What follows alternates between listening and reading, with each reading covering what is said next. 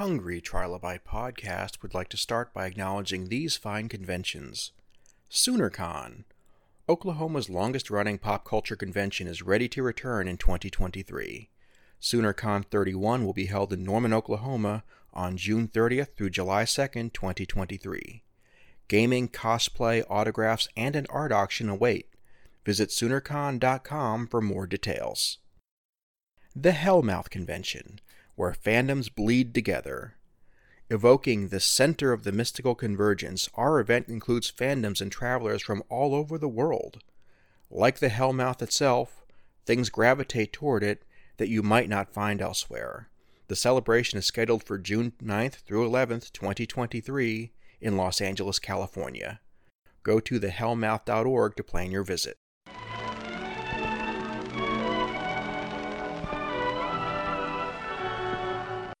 Welcome to today's episode of the Hungry Trilobite podcast. My name is Aaron Bossig, and I'm going to be your host. Today I'm welcoming Janine Michaelis back to the show, and as you might suspect, this is not an ordinary episode. This is episode number 150, and I like to take stock of this show every 50 episodes and try to just kind of see where we're going, where we've been, and what we could be doing from here on out as a podcast community and as a creative community so you can plan on hearing that after my chat with Janine. I would like to acknowledge again the incredible help I've had from such conventions such as SoonerCon and the Hellmouth Convention, as well as the Sci Fi Coffee Company. But we'll get to that at the end of the show. Right now, let's get started with Janine Michaelis back again. On tap today, we have Janine Michaelis coming back. How are you doing this evening? I'm doing well. Aaron, how are you? I'm doing great. We had a good chat not that long ago. It was in episode, double checking the number 143. Mm-hmm. And we had a great chat back and forth right after that. And you came up with this really great idea, something that I'd kind of kicked around in my head a few times, but nobody else had really brought up until you did. But the idea that if you grow up with a limited exposure to mainstream TV, it affects you very profoundly in how you pursue art, how you pursue your interests. Eh, and we both had different reasons for saying that. Right. But we both agreed wholeheartedly. So why don't you just kind of let me know what your thought process was? Sure. Yeah. Um, I think you know and i i think i mentioned before like i had kind of a sheltered-ish upbringing. Um, and so i've gone through phases of kind of seeing that as a positive thing or a negative thing. Um, and i kind of vacillate back and forth between those but but there i think there are some positives that have become apparent to me kind of later in life. So um, my my parents let me watch limited TV and we had I think we we did not have cable. I think we had 13 channels. Um, and I remember watching TV like right after school, um, but no more than that. So it was kind of like I saw Saved by the Bell. That was something that I got to see. Um, and then my dad recorded some movies from TV onto VHS tapes. So we had some of those, and those ranged from Disney movies to um, Star Wars. But other than that, like there wasn't a lot more media um, coming in to my kind of early childhood. So I think that's a little bit interesting. And the other interesting piece of that is um, because we didn't have a lot of TV, my sister and I would um, play with Barbies quite a bit.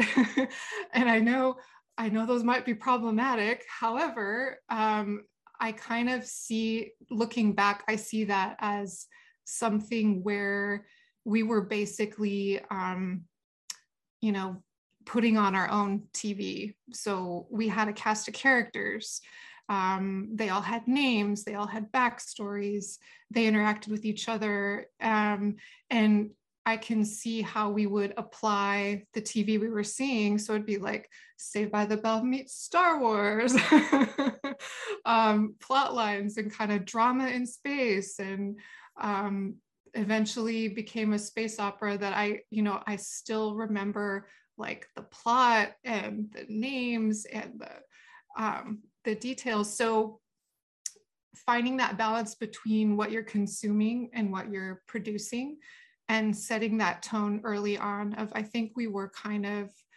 creating just as much as we were consuming if not more or there was some kind of balance there so yeah i think that's natural for kids to do mm-hmm. and i think that circumstances like you just described there do kind of bring it out very well mm-hmm. uh, i just to kind of give a counter example I remember I was into the things that you would expect uh, a boy in the late 80s to be into. I had a collection of Transformers and Ninja Turtles and Ghostbuster figures. And I can distinctly remember as each of those things were kind of falling out of fashion mm. and mm-hmm. the, the world was kind of moving on to the next thing, rather than getting bored with them, I would kind of reinvent how I played with them. I would create new characters out of them, much in the same way I think you're describing your Barbies being used. Right, right. That creativity and and it is so instinctive as a kid, but um, teaching yourself storytelling and action and what you know, finding the story that excites you and and the the play of it, the freedom of it. And um, there was a very specific methodology I would use to it, and I would actually make specific scenes, and the the placement was always very important. I, I was really looking into composition long before I even knew what that was, and right. yeah, that's so cool. That's so cool. And um, if you if you don't mind, you talked a little bit about um, your TV as a kid experience, and I thought that was just exceptionally interesting. Well, thank you. Uh, as I was kind of explaining to you, I grew up in northeastern Pennsylvania. And whereas you didn't have cable in that area, you had to have cable because the terrain was so mountainous that there was not really a reliable way to deliver over the air signals. So if you didn't have cable, you didn't watch TV, period. Mm-hmm. And there was this point at which my family, for various reasons, decided to ditch the cable and go with a satellite dish that honestly did not work that well. So I went from having the same channels everybody else in school had to this satellite dish, which carried a few channels that were that I was interested in. And if they worked, I could watch that. And that was about it. And then we joined the Columbia House Video Club and I could get a lot of movies. So I started watching a crazy amount of movies but this really limited me to I could watch Mystery Science Theater 3000, anything on Comedy Central. I, I started watching a lot of the weird movie channels at like 3 a.m. where they would reshow old monster movies and and things along those lines. Uh, weird PBS feeds from uh, I don't even know why they were even on satellite, but they were at some point. I, it, you at that point it was very weird it wasn't like now where you just get your your dish network and you could got essentially the tv guide channels on there. This was like anything you could pick up off the air you could watch. Mm-hmm. so like you know korean golf or something was available if you had an interest in it. Right. Right. Um and as you're talking i'm picking up a couple of things I didn't really think about before, but the, you know, I think the weird aspect is certainly a positive, right? like I'd agree. That's just pure, purely interesting and inspires creativity. Um, yeah, but also the, um, and I'm gonna sound, I'm gonna sound, I'm like I'm saying kids these days, you know, but the ability to, um, to kind of learn to limit your intake and appreciate slow down and appreciate what you have and what you have access to i think it's almost like a lost skill um, you know where we're just we're consuming consuming more and more and more and it becomes addicting um, and you just lose the ability to really sit with something and enjoy it. it that's true i to maybe try to make a comparison between what we have now and what I had then, I at first it's amazing to realize you have a thousand channels you can look through and it's overwhelming and then you realize i'm not going to watch korean frisbee all that much. I'm really not going to be that interested in watching a the uh, you know the equivalent of c-span out of brazil you start to realize that what you want is very it's there and you just have to work seek it out whether it's a certain channel a certain time and you start to realize oh hey i've really found i enjoy sitting down and watching these monster movies or you know if i find an educational program out of you know, some you know studio out in Oregon or something, you mm-hmm. start to really appreciate those things. And then people start looking at you funny, like, why are you watching this? Because they're watching what everybody else is watching. Right, right, right. Um, and I think you made another comment um, before about how you um, you had learned that things don't always um, stick around. So if you really if you really care about something, um, you like to hang on to it. I thought that was interesting. Very much so. Uh, that was at the point where, you know, I couldn't count on seeing something twice because you know I had this weird system that I didn't know when stuff was coming in or why. So I would always mm-hmm. habitually tape stuff.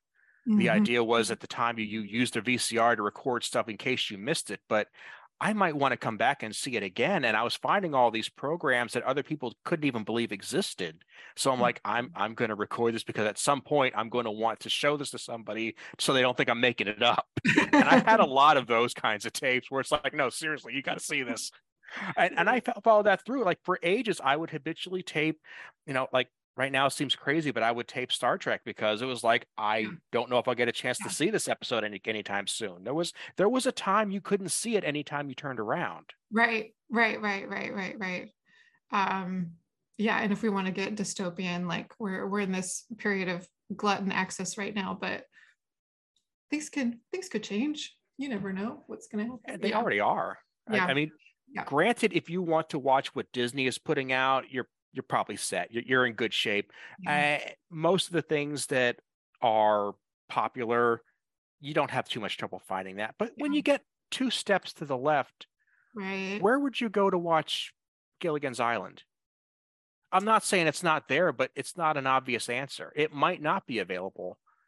I know it's on DVD right now. Yeah. Yeah, and that's a great point. Um, I think um, at one point my sister was trying to watch all the oscar nominated films and some of them she had trouble finding which i find a little disturbing mm-hmm. you know back mm-hmm. from the 30s and yeah especially that's that's the era where unless it was an all-time classic there might not be the effort to put it onto a physical disc or put it onto a streaming service it might mm-hmm. just sit there as like perpetually somebody's third or fourth priority and and never quite the one they want to put out that month mm-hmm. Mm-hmm. yeah uh, I know, I know for in particular it's really hard when you get to like the silent era where there's a handful of movies that people know about and talk about and, and there's a wealth of them that are just sitting there waiting to be shown mm-hmm. right yeah it's crazy. It, it is. It is. And and people like you and I appreciate this and we we see that as like a, a treasure hunt of trying to find something new and exciting that we know is there right. and if it can't be monetized right away in a very specific fashion, there's not really an interest in putting it out there. And, and people like, like you and I are saying, but it should be available as a library, as an archive, just so we can study it and appreciate it. Right. Um, yeah, absolutely yeah, I it's crazy to think about what what could happen or what we could be losing.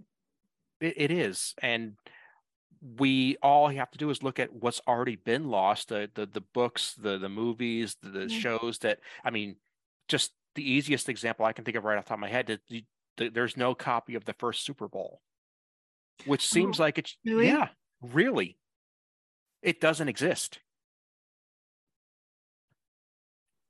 Huh. and, and you, you would think something that's like of such a, a this major thing that we do every year and as a TV, yeah. you know, uh, tradition, and there's Mhm. just it's not there. Right.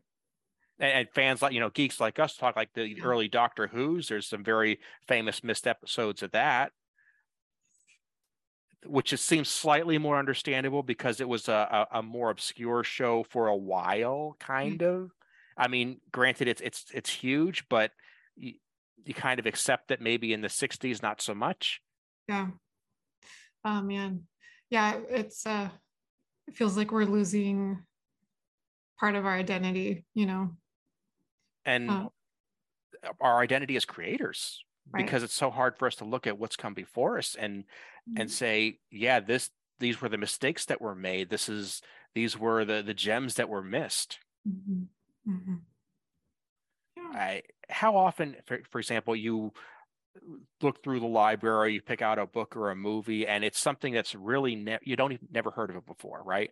Mhm. But Mhm. it ends up being one of your all-time favorites. You just stumble on it, and it's like, how did I miss this? And you you feel like you you almost owe it to the world to, to kind of pump this up a little bit. right. Right, for sure. Yeah.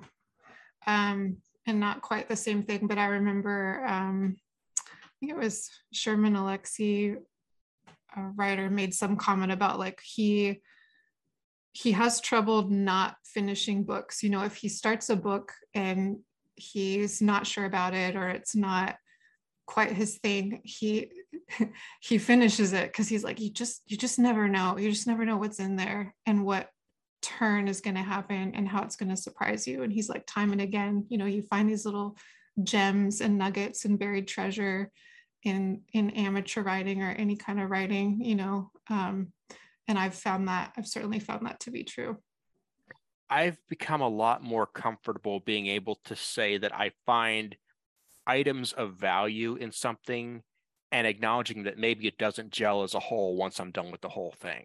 Mhm, And, uh-huh. and there are so many Mhm. times I will pick up something and say, this really wasn't that good. But man, there's this one scene, there's this one line, there's this one idea that I can't let go Mhm. of. And there have Mhm. been times I've kept something in my collection just because of that one little moment.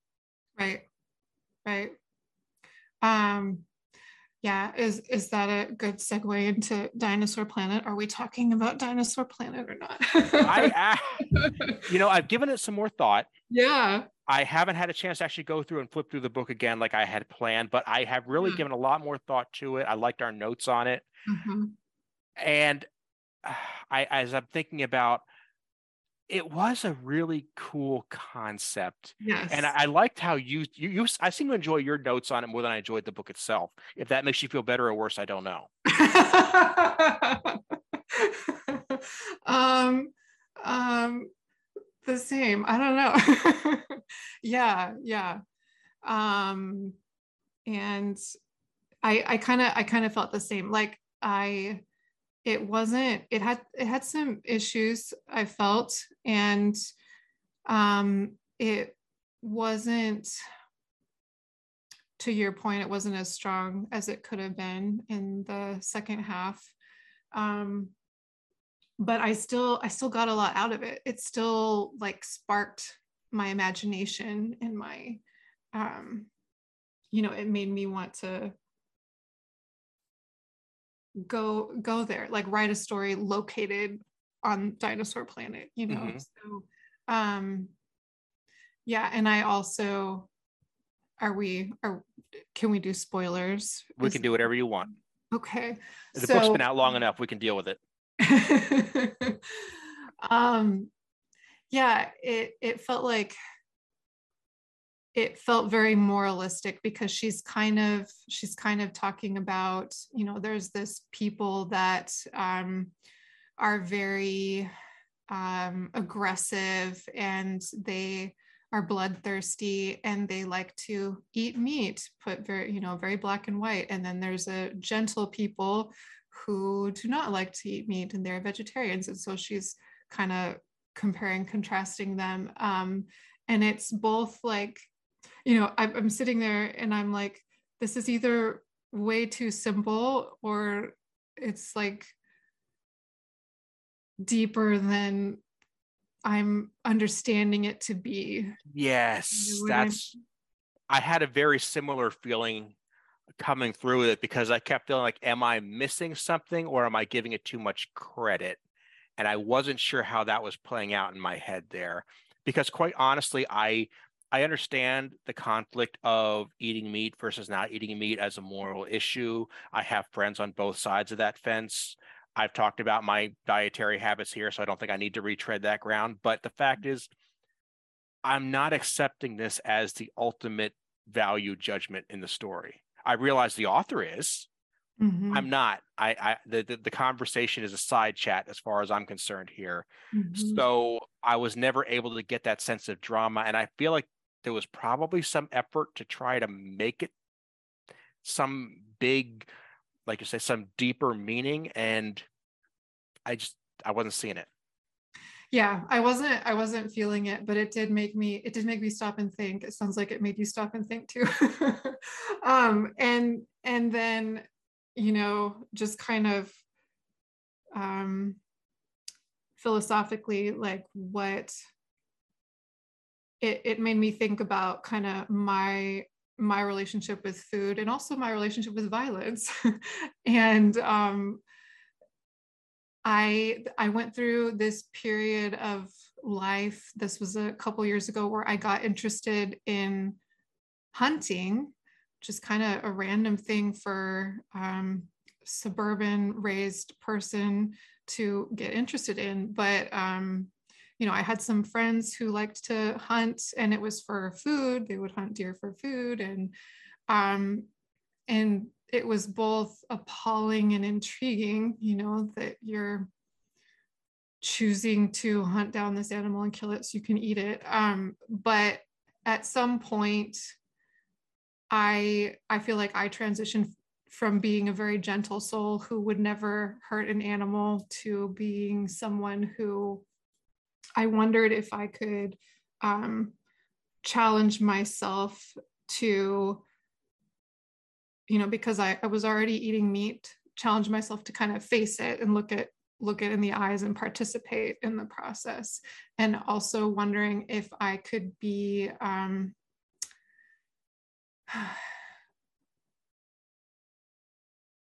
just learn to participate in that um, kind of natural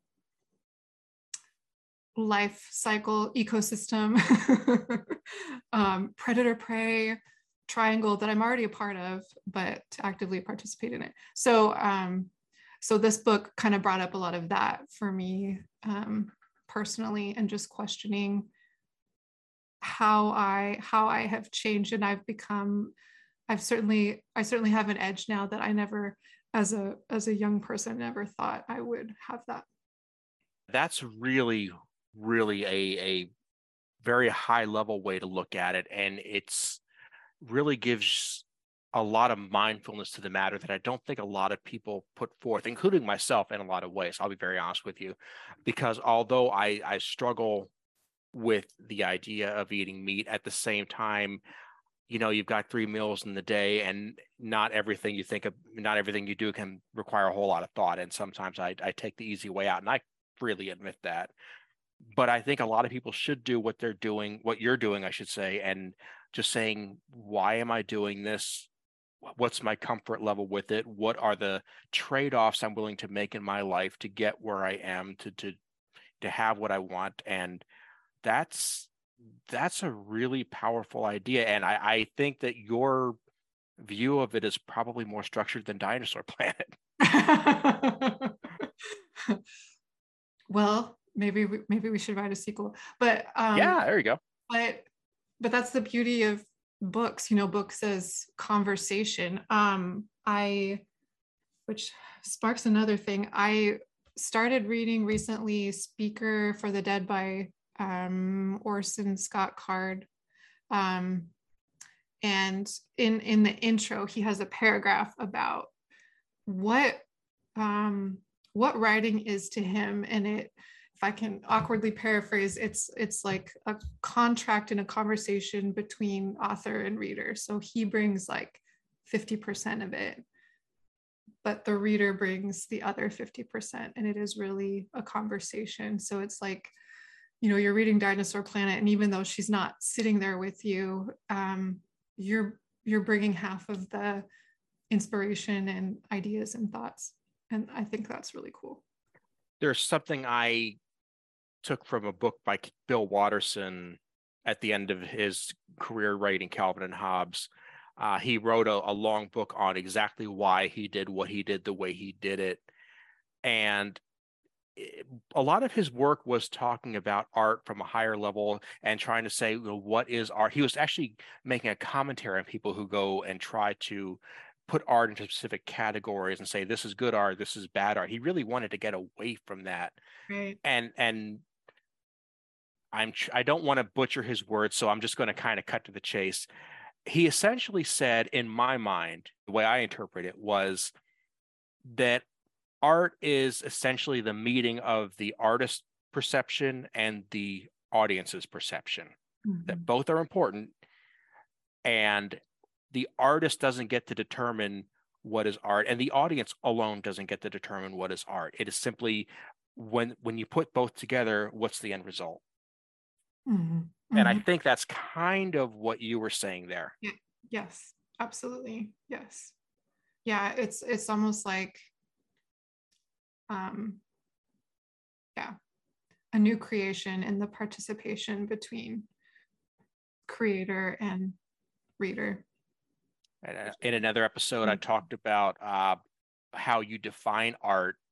And I, I said I have a very, very basic definition, which kind of sidesteps all of this is that anything that you put your mind to and try to do well is art even if it's not creative even if it's just a very mm. practical how to the fact that you did it well is art mm-hmm. so when you have somebody who looks at a you know a pulp novel and they say well this is an art this is trash yes it is art it might be crap it might be bad art but bad art is still by definition art right. you don't get to take away the fact that it's art just because you think it's bad art. Right right. And it can still provoke right? Mm-hmm.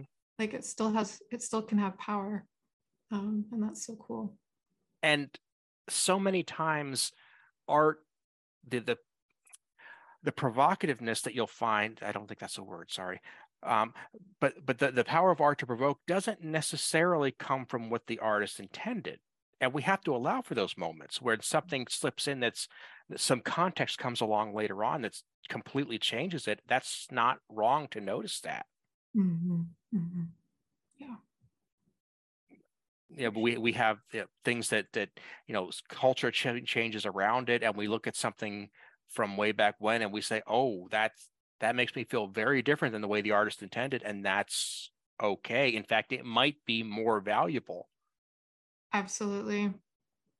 It's another reason I'm not a fan of pushing art to the side just because it falls out of fashion. It's like, yeah, but if we find we dislike something now, that might be a reason alone to keep it around because that reaction has value. Right. Right. Absolutely. And I think um not that I I'm not I don't know any of the names of the people I'm thinking of when I think of famous painters and artists, but um, yes, the the very talented and thoughtful ones, I think intentionally at times push against what's normal. Um, and yeah, if if society reacts in kind of a disgusted way, that might be the intention of the artist, you know, to kind of point out that disgust and maybe question it. it might be, and it might even be the wrong move. It might be the case where, you know, you know, comedy, for example, is always supposed to be pushed in the envelope, mm-hmm. and you're, the comedians will tell you they don't know if a joke goes too far until they try it out, and sometimes it does, and sometimes they have to have that pushback. It's like, yeah. okay, yeah. that was a step too far. Yeah, but yeah they don't know until they do that that that right. flexibility right. has to be built into the system right and uh, i forget who said it but yes a comedian was saying you know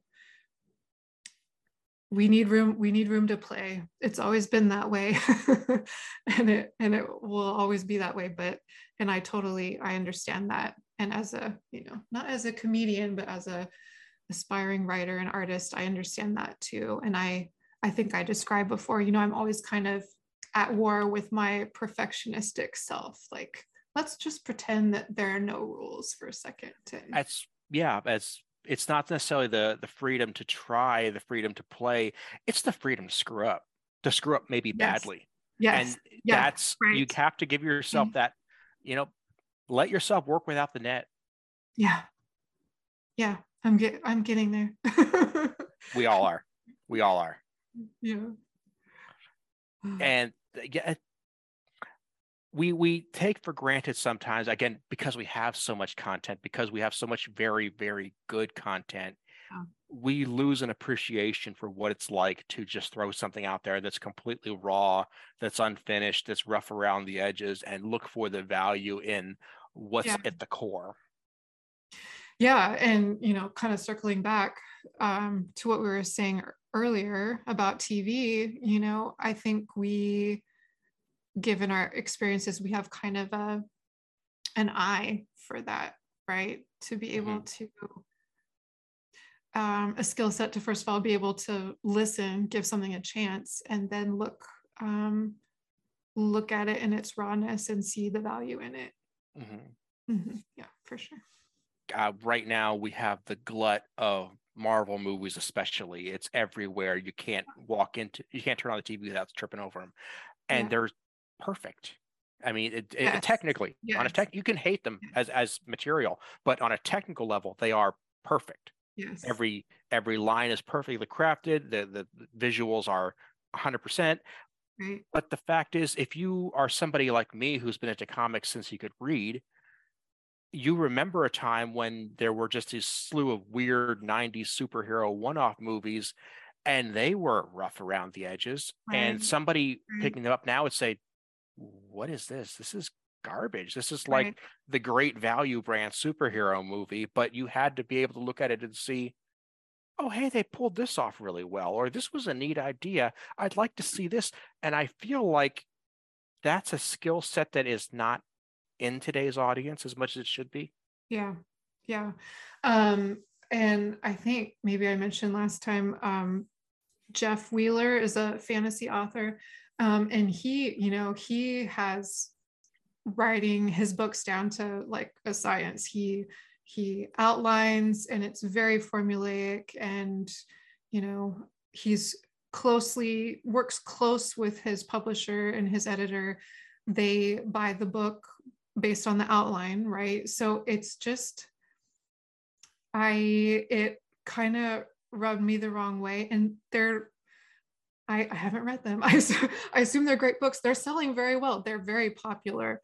Um, but contrasting that with somebody like, I think I heard George Saunders recently. He's like a short story guy, um, where he he can't write unless he connects with the fun element, and he also can't write well. He said if he knows how it's going to end so if he if he outlines that's kind of a creativity killer for him because he likes to be led by kind of the unknown and the mystery of what's going to come out um so i just thought that was really cool and i think um it's kind of clear in their products too that they're just they're just two different things right? Kind of like marvel like it's a certain thing and yes i i enjoy it it's fun.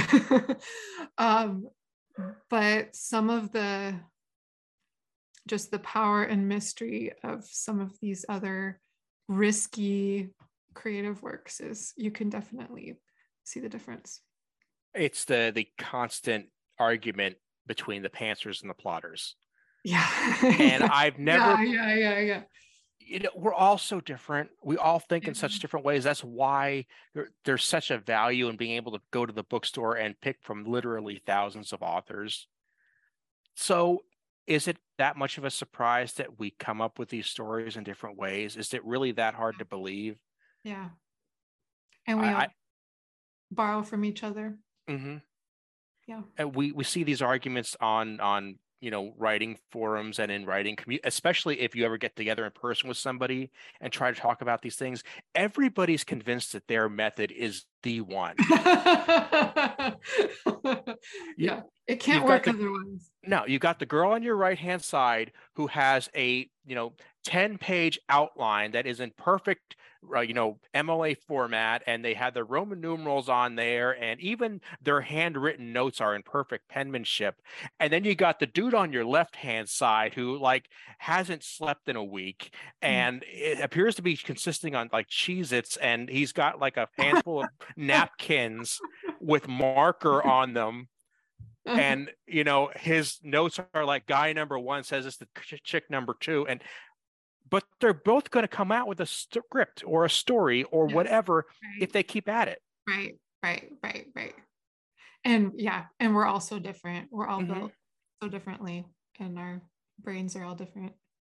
And if you you look at, you know, all the best-selling authors out there, name them. I don't care. It just just pick five names. They didn't have the same method, which says to me if you end up with a book on the shelf, it doesn't really matter how it got there. Right. Right. And to and to me, it's always interesting to hear authors say that um, no two of their books are the same. You know, they're like you if you finish a book, that's that's great. And the next one is you're starting all over again.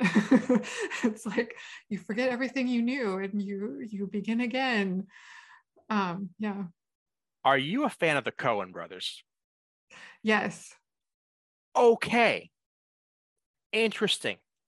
I, I like their movies. I do. Mm-hmm. I have a couple of them at least, and the ones I've seen I've liked.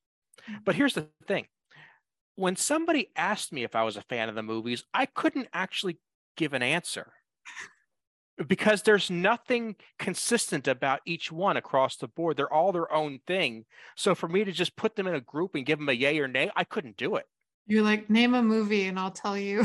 yeah, I really need to do this on a case by case basis here. So I was actually impressed that you were able to just give me a solid yes very quickly there.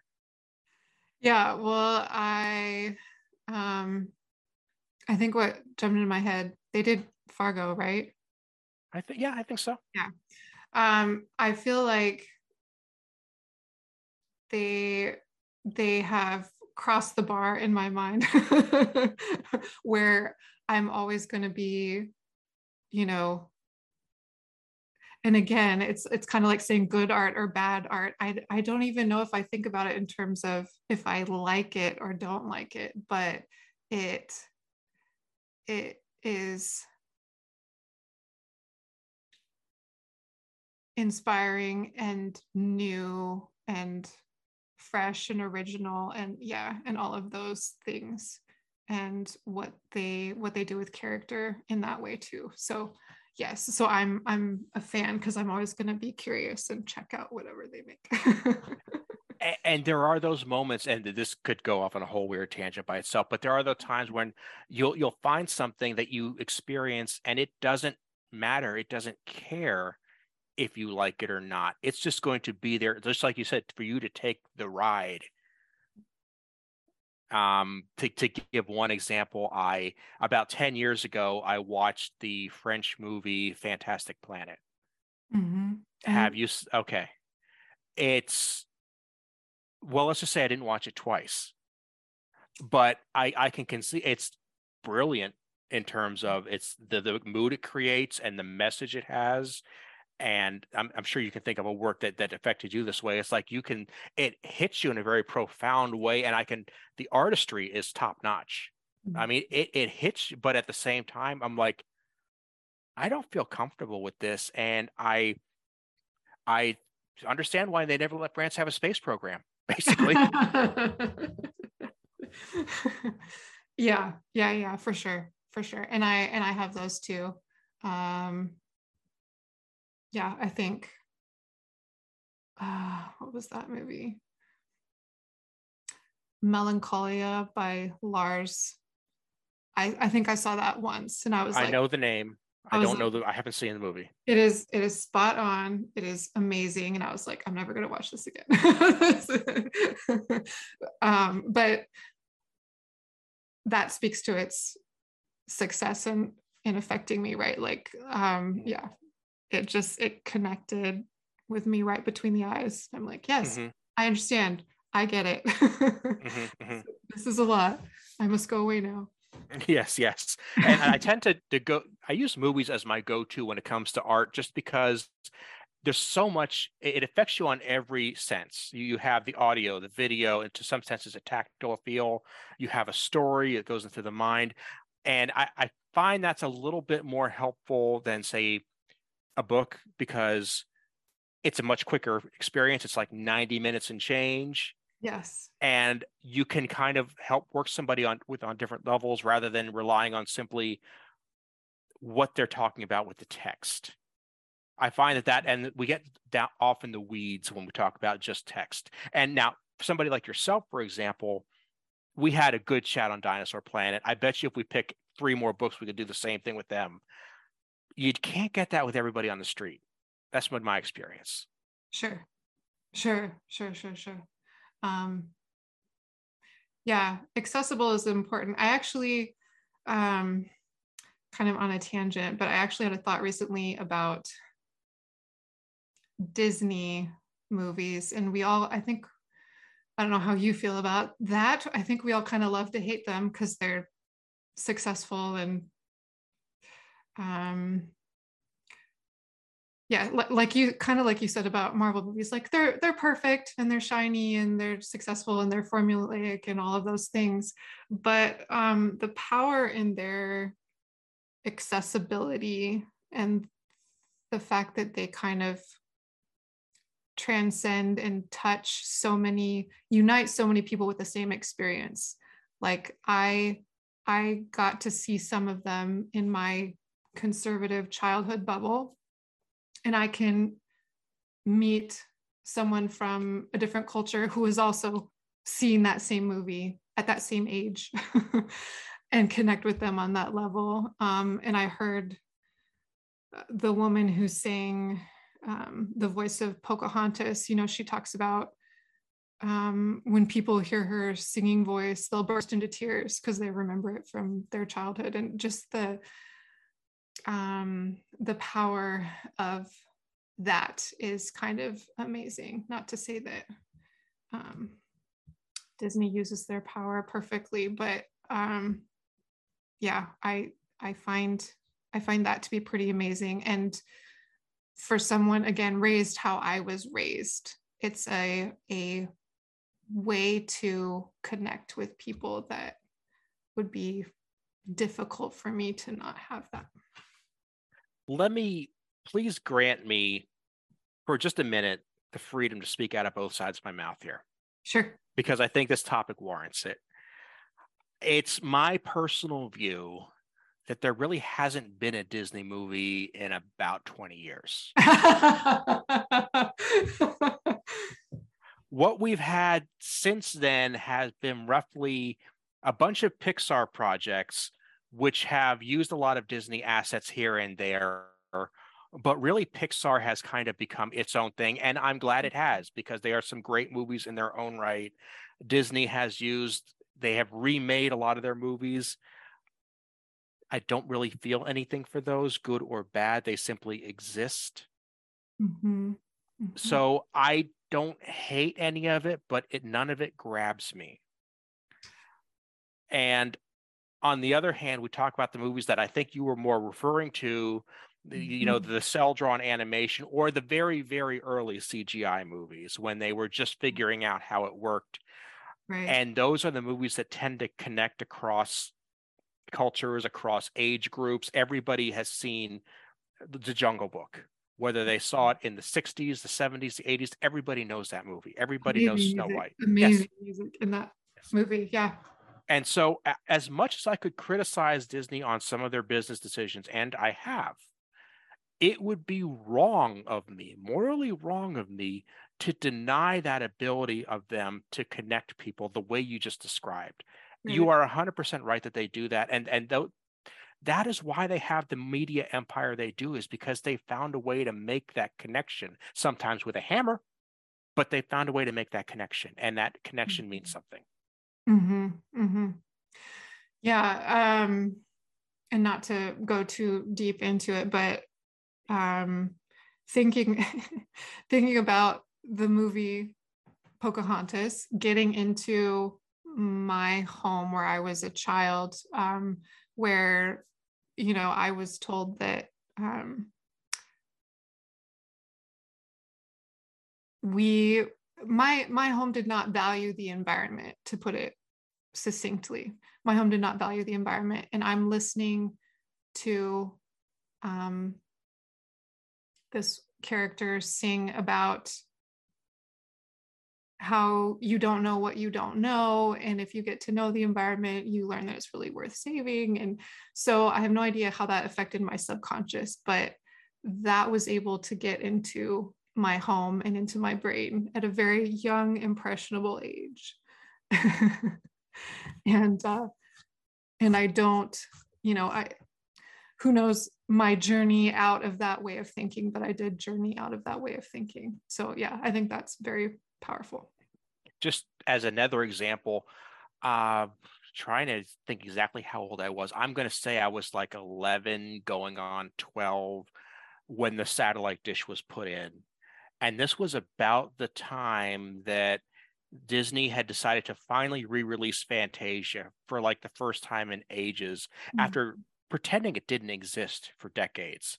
Or they would like make a Christmas ornament of uh, Mickey from the Sorcerer's Apprentice, and they would just like not acknowledge that this was a thing that existed. They they just figured there was no money in it at all, mm-hmm. and they said, "Well, well, these VHS tapes are selling really well. We'll finally try to try this again." Mm-hmm. And if you were watching the old Disney Channel as it existed at the time, when it was a premium channel that you paid per month to see, you would see a 24 hour day, seven day a week infomercial for the sort for Fantasia on VHS if you watch the Disney Channel. They had documentaries and behind the scene footage of how mm-hmm. they restored it, why mm. they never sold it, what they were doing to, you know, possibly make a new Fantasia. I, it was this constant barrage of information. And 11 year old Aaron is like, wow, film history is pretty darn cool. This, and, and this is the stuff that nobody is talking about when they go mm-hmm. rent their movies at Blockbuster or whatever. It's like, this, this is like art. And I could understand that at 11 because I was watching the weird programming that nobody else was watching. This was like yeah. the when you used to get the features on DVDs. Yeah. And and you would learn about movies that way. This was like my version of that in the early early super early 90s. That's that's awesome. I thought so. And, and that's yeah. why now Fantasia is still one of my favorite Disney movies. Yes. Yeah.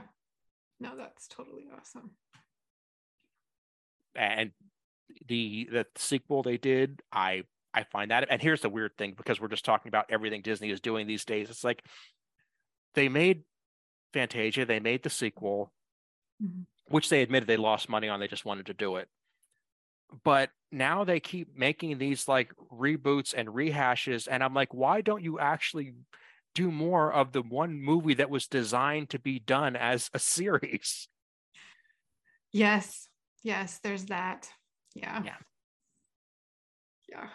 The sequels. Um yeah and i i relate i relate to what you're saying about i i have my preferred disney era mm-hmm. but i do you know i can't even imagine i i i'm not a small person these days. I you know i can't imagine um how they are relating to and consuming these more pixar like products that are coming into their homes and maybe maybe it's the greatest thing ever maybe they're you know maybe it's their golden age of disney but i yeah but i i agree with you.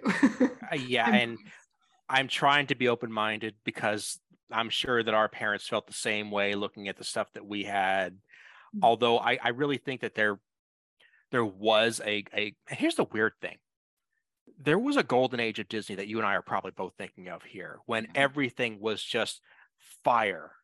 And they were um, an IP machine, but they stuck to their own IPs and they they stayed in their lane. Yeah. That era did not last as long as we seem to think it did. it started in 89 with the little mermaid and it basically was done by pocahontas that's just shy of six years yeah and and to us that seems like that's the way things always were and always should be and it was like not even six years mm-hmm. Mm-hmm.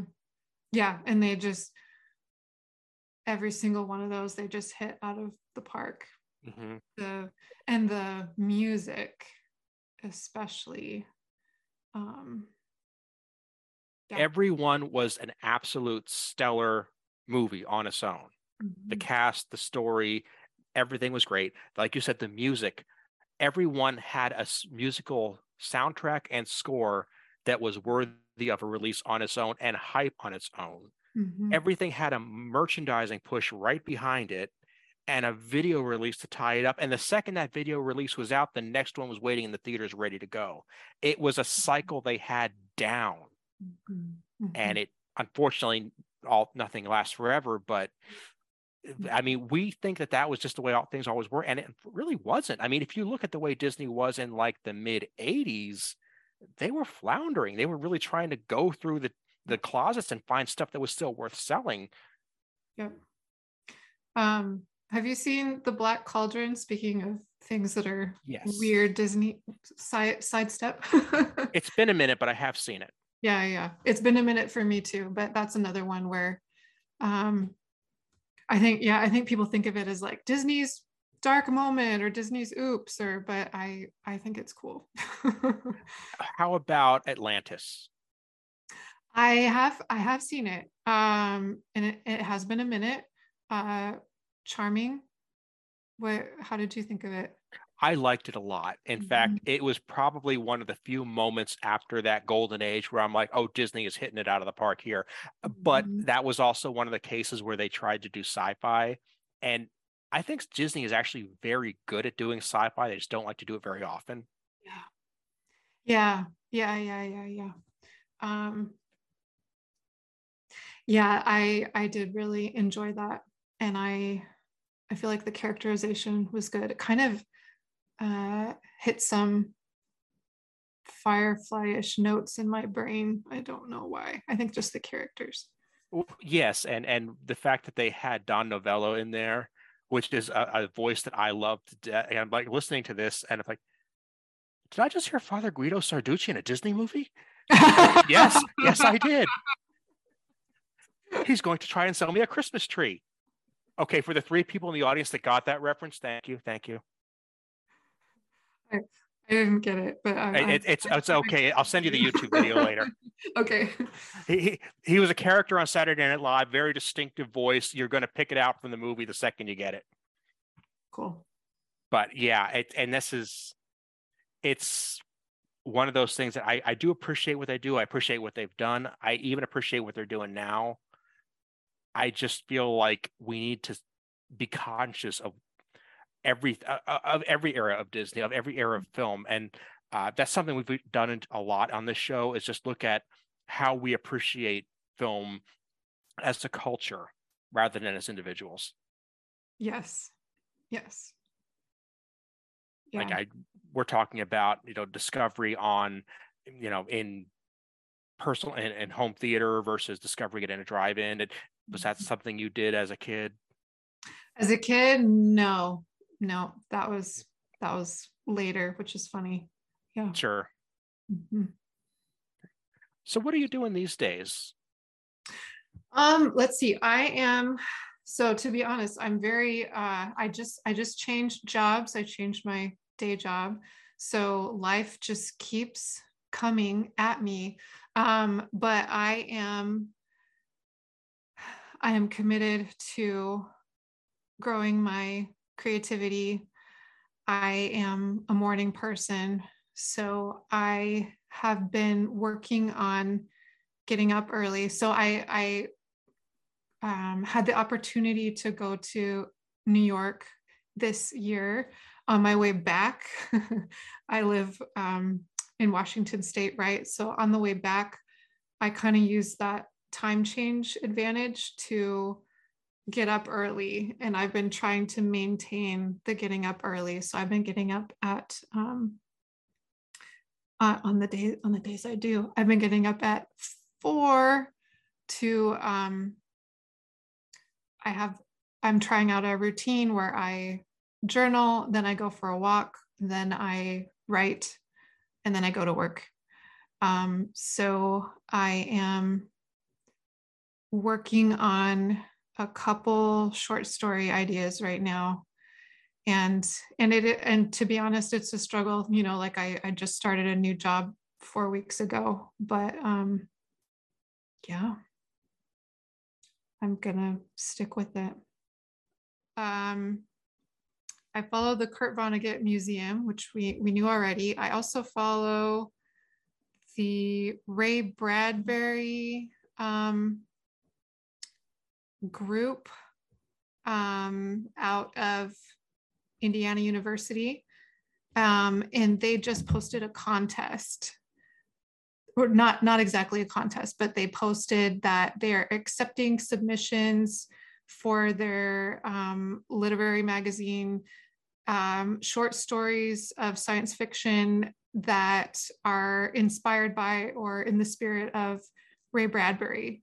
So i kind of latched onto that i'm like ooh cool cool very cool yeah yeah so um i think and that is in the deadlines in January. So I think if I can get one of these kind of polished up, um, I will send it there and see what happens. But yeah, but I'm always I'm always trying to get back to um, novel writing. I think I told you I have I have one that's kind of I started writing it and then I kind of had a mental break. And so now I'm kind of at a place where do I come back to it or do I start a new project? And it's really interesting when you take a break for that long to come back to a project and look at it with different eyes. You know, I'm I'm a different person than I was when I wrote it. Um, so it's almost like trying to decide do I want to stay true to that person? Do I want to stay true to her?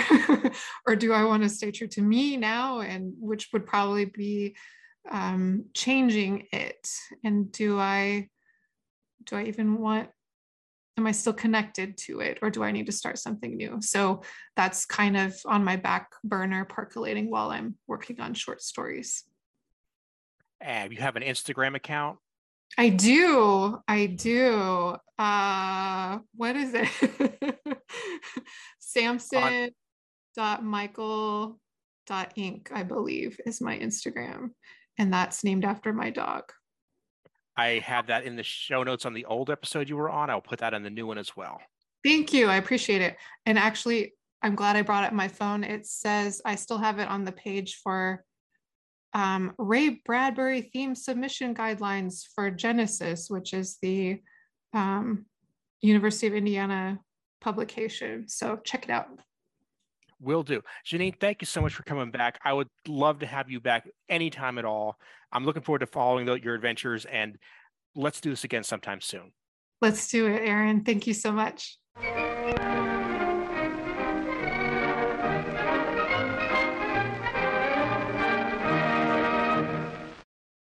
I would like to thank Janine for being my guest today, and I would like to thank you for listening. The conversation you just heard is, I think, a great example of what Hungry Trilobite is all about and what we're capable of. Janine and I sat down and we wanted to compare some differences we had in how we'd approached media growing up and today, and the similar ways we approached media growing up and today. And we realized that the perspective we got from that is valuable and is reflected in how we create now, how we write, how we think. And I guarantee you, everybody who has ever come on Hungry Trilobite has had that conversation with themselves. And everybody listening right now could have that conversation with themselves. So, as we keep announcing more and more guests and we open up to more and more topics, please keep in mind I want to hear from you and see where you're taking this and what you're getting out of it. I'd like to encourage you to follow me on Twitter at Aaron Bossig or on Instagram or Hive at the same address. You can write to me at bossigpodcast at yahoo.com. please let me know what creative projects you have brewing because I've seen some amazing things come up and I try to incorporate as many of them into the podcast as I can. I'd like to give you a boost in your publicity if at all possible. If you're working on something that needs more eyes to it, let me know.